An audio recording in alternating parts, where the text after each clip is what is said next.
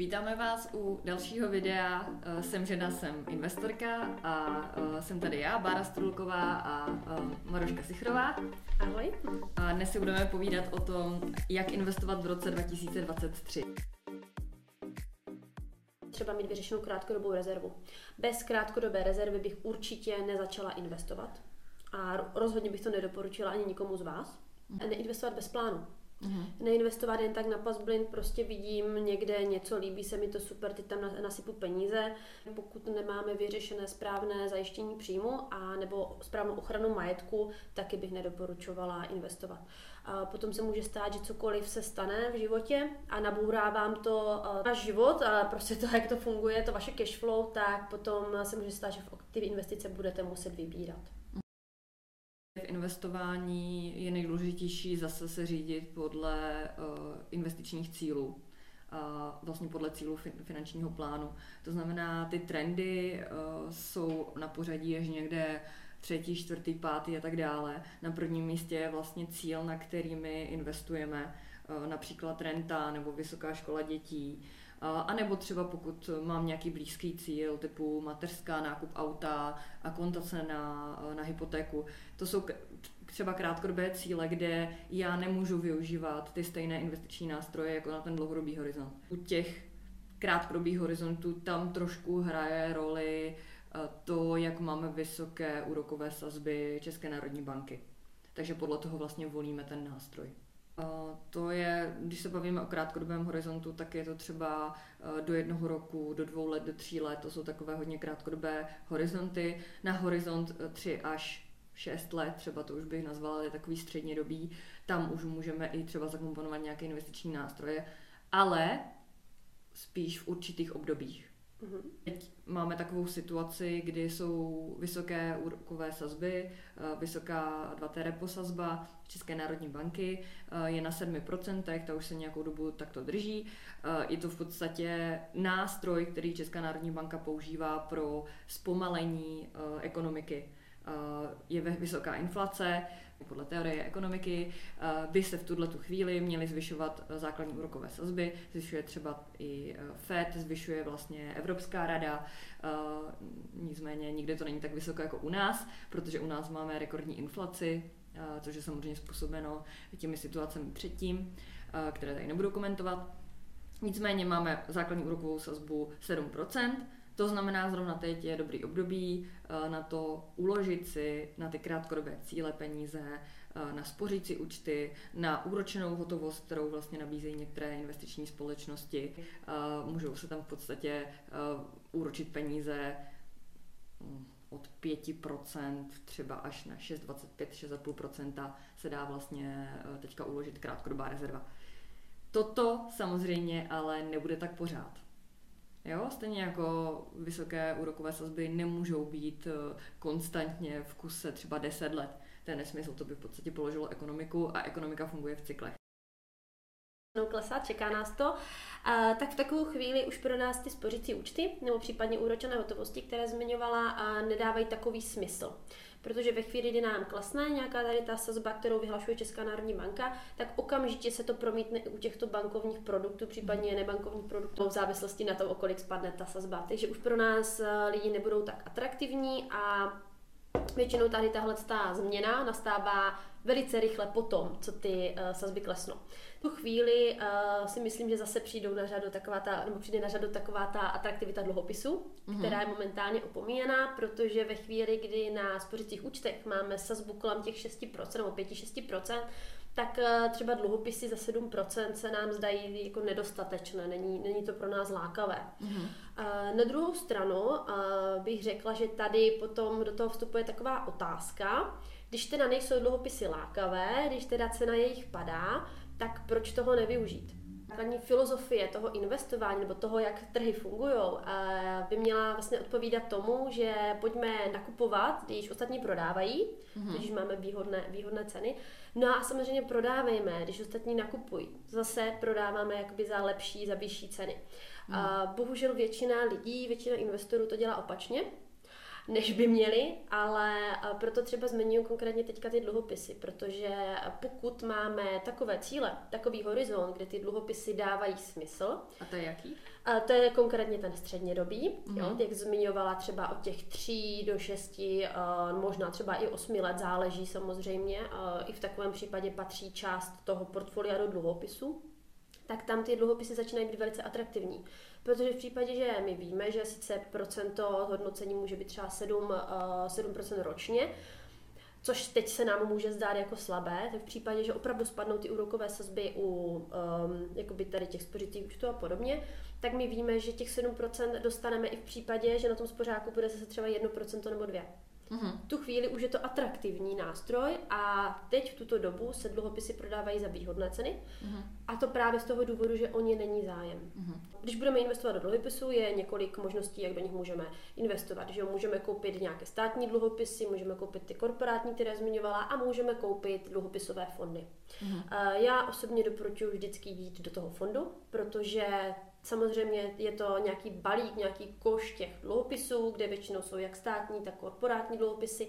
Je jich tam větší množství. Takže tím pádem zase klesá nějaké to riziko, což vlastně u uh, dluhopisů standardně jakoby kreditní riziko, kdy my řešíme to, zdá daný emitent, vlastně za ten, kdo ten dluhopis vydává, ten, kdo si od nás půjčuje ty peníze, zda za těch pár let bude schopný nám je i vrátit. Mm-hmm. Tím, že investujeme pomocí toho fondu, tak to riziko minimalizujeme protože zase v podstatě diverzifikujeme, zase ty peníze naše se rozhodí do více tady těchto nástrojů, tudíž nás tolik neohrozí, pokud nějaký ten mm. emitent třeba zbankrotuje. Mm. Riziko úpadku emitenta, uh, tam bych asi i doporučila uh, umět číst fact sheet uh, toho daného fondu, Případně pokud se tohle učit nechcete, tak opravdu si oslovit poradce, který ten fact sheet umí číst. Jo? Mm. A na základě toho vám to vybere, což je samozřejmě mnohem snazší, eh, rychlejší řešení, než si to nastudovat nějak složitě. Ten dlouhodobý horizont platí to, že by investoři vlastně měli nakupovat tehdy, eh, když eh, jako ostatní jako mají strach jo, a, a naopak prodávají. Jo. Ono vlastně s tím souvisí citát Warrena Buffetta, že investoři by se měli pamatovat, že nadšení a výdaje jsou jejich nepřátelé. To souvisí s, to, s tou cashflow. A pokud trvají na načasování investic, tak by měli být vystrašení, když, ostatní, když jsou ostatní nenasytní. A měli by být nenasytní, když jsou ostatní vystrašení. Takže takhle funguje vlastně investování na dlouhodobý horizont. A aby to pro nás bylo co nejbezpečnější, tak je ideální nakupovat formou pravidelných uh, investic. To znamená, že poradce mi udělá pořádek cash flow a vyhodnotí, že eh, je pro mě, eh, pokud si dosáhnou renty ve výši svého současného příjmu, tak je důležité si odkládat, dejme tomu, 5-7 tisíc korun měsíčně na dlouhodobý horizont. Jo, řešením investovat přes indexové fondy nebo ETF. Jo, to znamená, že zase mám uh, diversifikovanou investici, neinvestuju to do jedné akce, investuju to vlastně naraz třeba v jednom fondu do 700 akcí, uh, které kopírují v podstatě ty nejúspěšnější firmy uh, na trhu. V tu chvíli to mám velmi dobře diversifikované. Nicméně tam je opravdu důležité potom dodržovat ten horizont. Ty akcie mi velmi pozitivně dokážou reagovat, bych řekla takových jako 10 plus let. Jo? Eh, nevyplatí se úplně tady tyhle ty investice časovat, protože tak, jak jsem zmiňoval ten citát, eh, ono mm, to kolikrát ani nejlepší portfolio manažeři nedokážou odhadnout. Eh, to znamená, já, pokud na tom chci co nejvíce vydělat, tak bych ideálně musela trefovat propady toho akciového trhu. No a čím pravděpodobně trefím ty propady? No pokud budu investovat pravidelně, protože v podstatě uh, mi tam funguje takzvané průměrování ceny. Eh, já pokaždé trefím jiný moment a na ten dlouhodobý horizont já potřebuji, aby vlastně, uh, abych tam měla to kolísání hodnoty. Protože spousta lidí si myslí, budu si držet peníze bezpečně právě těch spořících účtech dlouhodobě.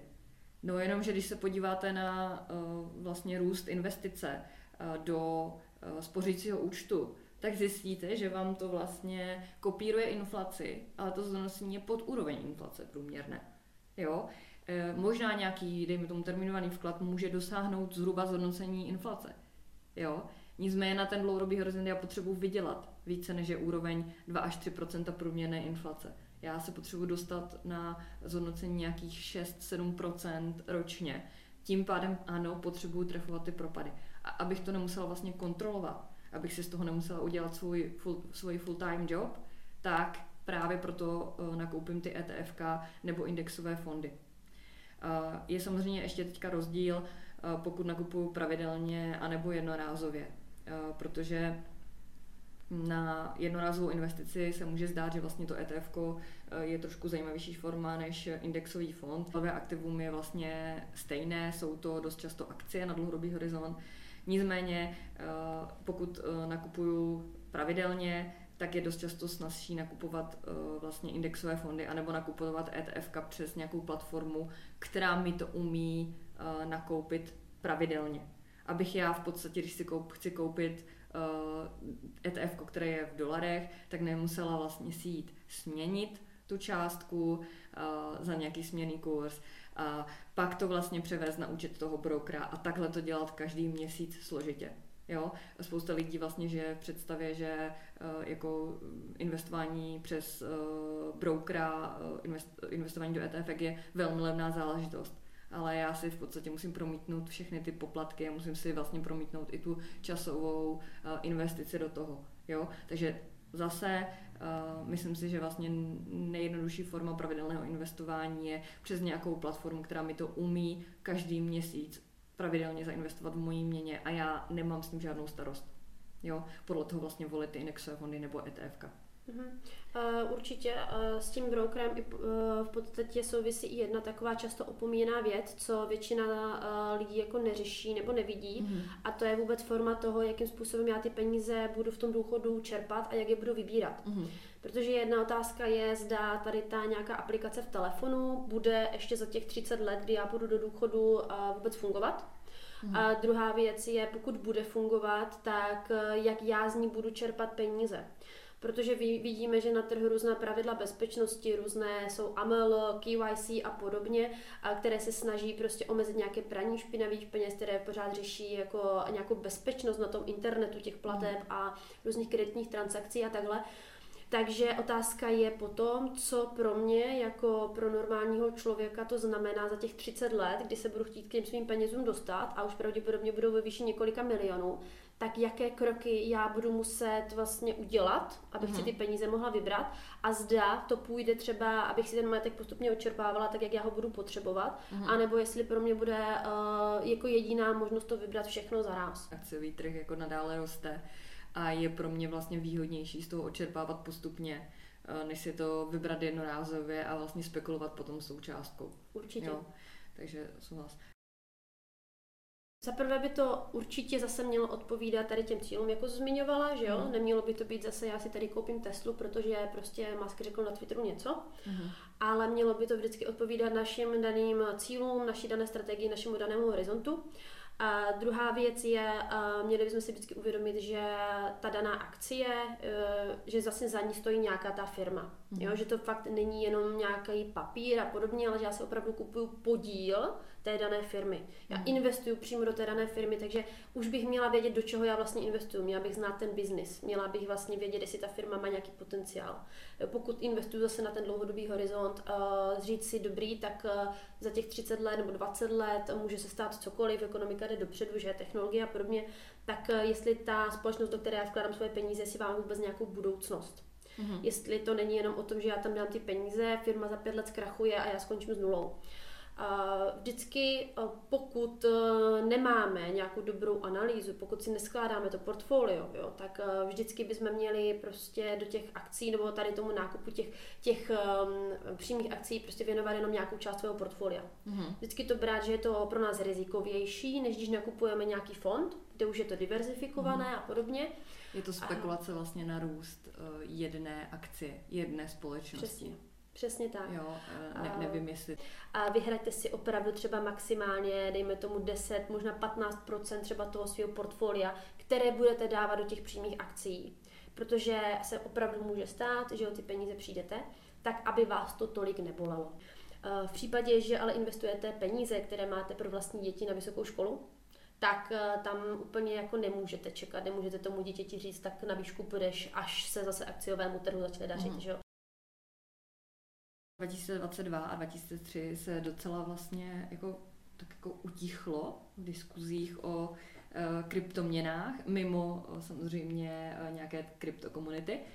A myslím si, že teď je poměrně e, zajímavé období na nákup e, bitcoinu, ale zase e, budou tam platit podobné pravidla jako, jako u toho akciového portfolia a sice držet to e, dlouhodobě Eh, eventuálně si z nějakých 3% majetku, což se říká, že zastabilizuje zbytek portfolia, je to diverzifikace, nakoupit vlastně bitcoin, třeba jednorázově, a pak, dejme tomu, na pravidelné bázi nějaké 3% z toho svého cíleného majetku nakupovat a ukládat vlastně na peněženku.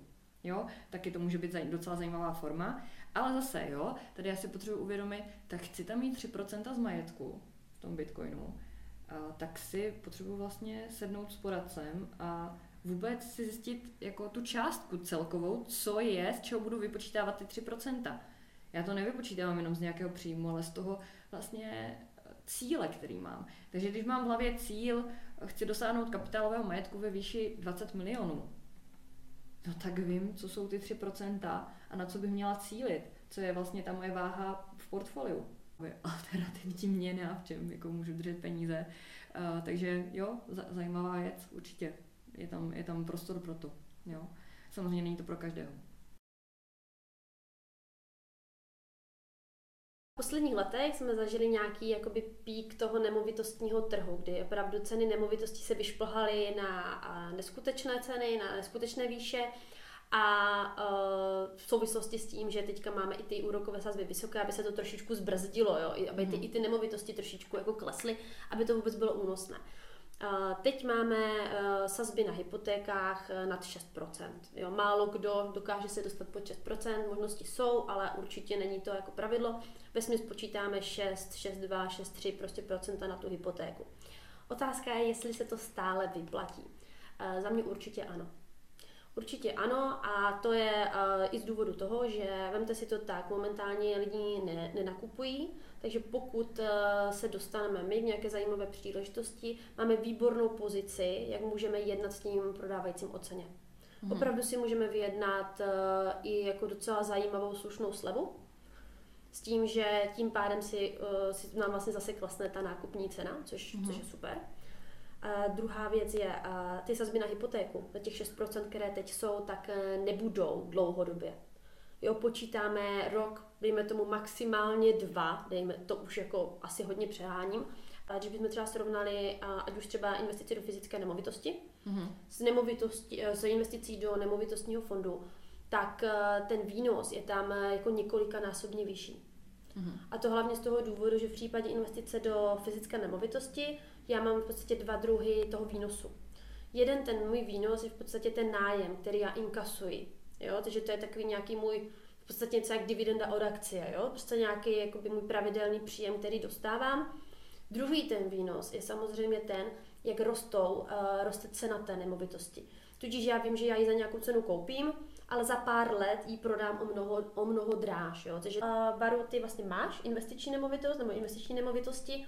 Uh, už nějakou dobu, tak mohla bys nám třeba říct, jak z tvého pohledu, vlastně, když vidíš, že se to vyvíjí, mm-hmm. uh, jestli jako můžeš třeba říct, ano, vyplatí se to, nebo třeba ne, nemám z toho dobrý pocit, nebo vlastně i třeba nějaký část jako toho rizika, co tam může mm-hmm. jako mhm. vyplynout. Uh, ano, uh, já jsem si svoji první investiční nemovitost koupila v roce 2013 a tehdy jsem ji kupovala za milion 800 tisíc v novostavbu ve Zlíně a od té doby mi vlastně hodnota té nemovitosti vyrostla dvakrát. A teď jsem nakupovala vlastně druhou investiční nemovitost eh, koncem roku 2021, která se rekonstruovala. Určitě potřeba si zvážit vlastně rizika, co ta nemovitost nese. Pokud to rekonstruju, tak si napočítat i tu dobu, po kterou dobu vlastně budu rekonstruovat ten byt. Je potřeba vlastně počítat s rizikem toho, že mi nájemník nemusí platit je potřeba v podstatě i mít dobře napsanou nájemní smlouvu a je potřeba počítat s tím, že třeba na té nemovitosti můžou vzniknout nějaké škody. Jo? Nemovitosti mi tvoří největší část majetku, mám určitě v té hodnotě, tam mám více než, než v akcích nebo v jiných, v jiných vlastně nástrojích. Je to tím, že jsem to vlastně řešila na hypotéku. To znamená, že já s velmi malou vstupní investicí. Pokud mám do zástavu, to je druhé nemovitosti, je to daleko snazší, uh, tak uh, získám do majetku věc, která bude mít hodnotu milionovou. Mám vlastně v plánu tento rok právě kupovat investiční nemovitost a to hlavně z toho důvodu, že tam vidím tu, tu příležitost, že tam momentálně otvírají hodně zajímavé nemovitosti za hodně příznivé ceny, uh-huh. ale samozřejmě na tady to pořízení té nemovitosti mám plán. Vím, že jsou určité kroky, které já musím udělat, než se vlastně dostanu k tomu, abych si tu nemovitost pořídila a než bych si vlastně pořídila tu hypotéku že je to prostě rozprostřené do více nástrojů. Není to rozhodně to nemají dolaroví milionáři jenom v akcích nebo jenom v nemovitostech. Eh, z 31 se týká vlastně té hotovosti, tak eh, to neznamená, že to by drželi jako všechno na běžném účtě nebo to měli doma ve strožochu, ale spíš to je vlastně hotovost na nákup dalších investičních nástrojů, které drží v tu danou chvíli, plus nějaká rezerva na realizování třeba nějakých podnikatelských aktivit. Jo, dost pravidla. To neznamená, že by to leželo pod polštářem a znehodnocovala se. Jo, to je nehotovost na, na další investiční uh, příležitosti. Rok zpátky, nebo roce 2020, 2020, 2020, kdy to začínalo jakoby růst, mm-hmm. tak všichni vydělávali. Takže naraz byl každý expert, naraz byl každý investor, protože v podstatě cokoliv, co koupili, tak eh, do pár měsíců mělo jako nadprůměrné zisky. Že jo? Mhm. Takže mm-hmm. naraz eh, všichni se zase nahrnuli na tu burzu a ty nakupujeme tohle, nakupujeme tohle, nic o tom nevíme, ale prostě nakupujeme, nakupujeme. A ta hodnota toho poradce se ukazuje až teď, kdy ty trhy jsou v poklesu. Jo, protože přesně tady tito investoři, jak rychle nastoupili na ten trh, tak samozřejmě rychle mizí. Uh-huh. Vybírají ty svoje prostředky, inkasují ty ztráty a jsou zatvrzelí vůči tady tomuto obchodování, odchází a hotovo. Když to lidi, kteří mají poradce, tak se mají dlouhodobý plán, a, a vlastně ví, jak s těmi penězi, jak s těmi investicemi zacházet v době poklesu.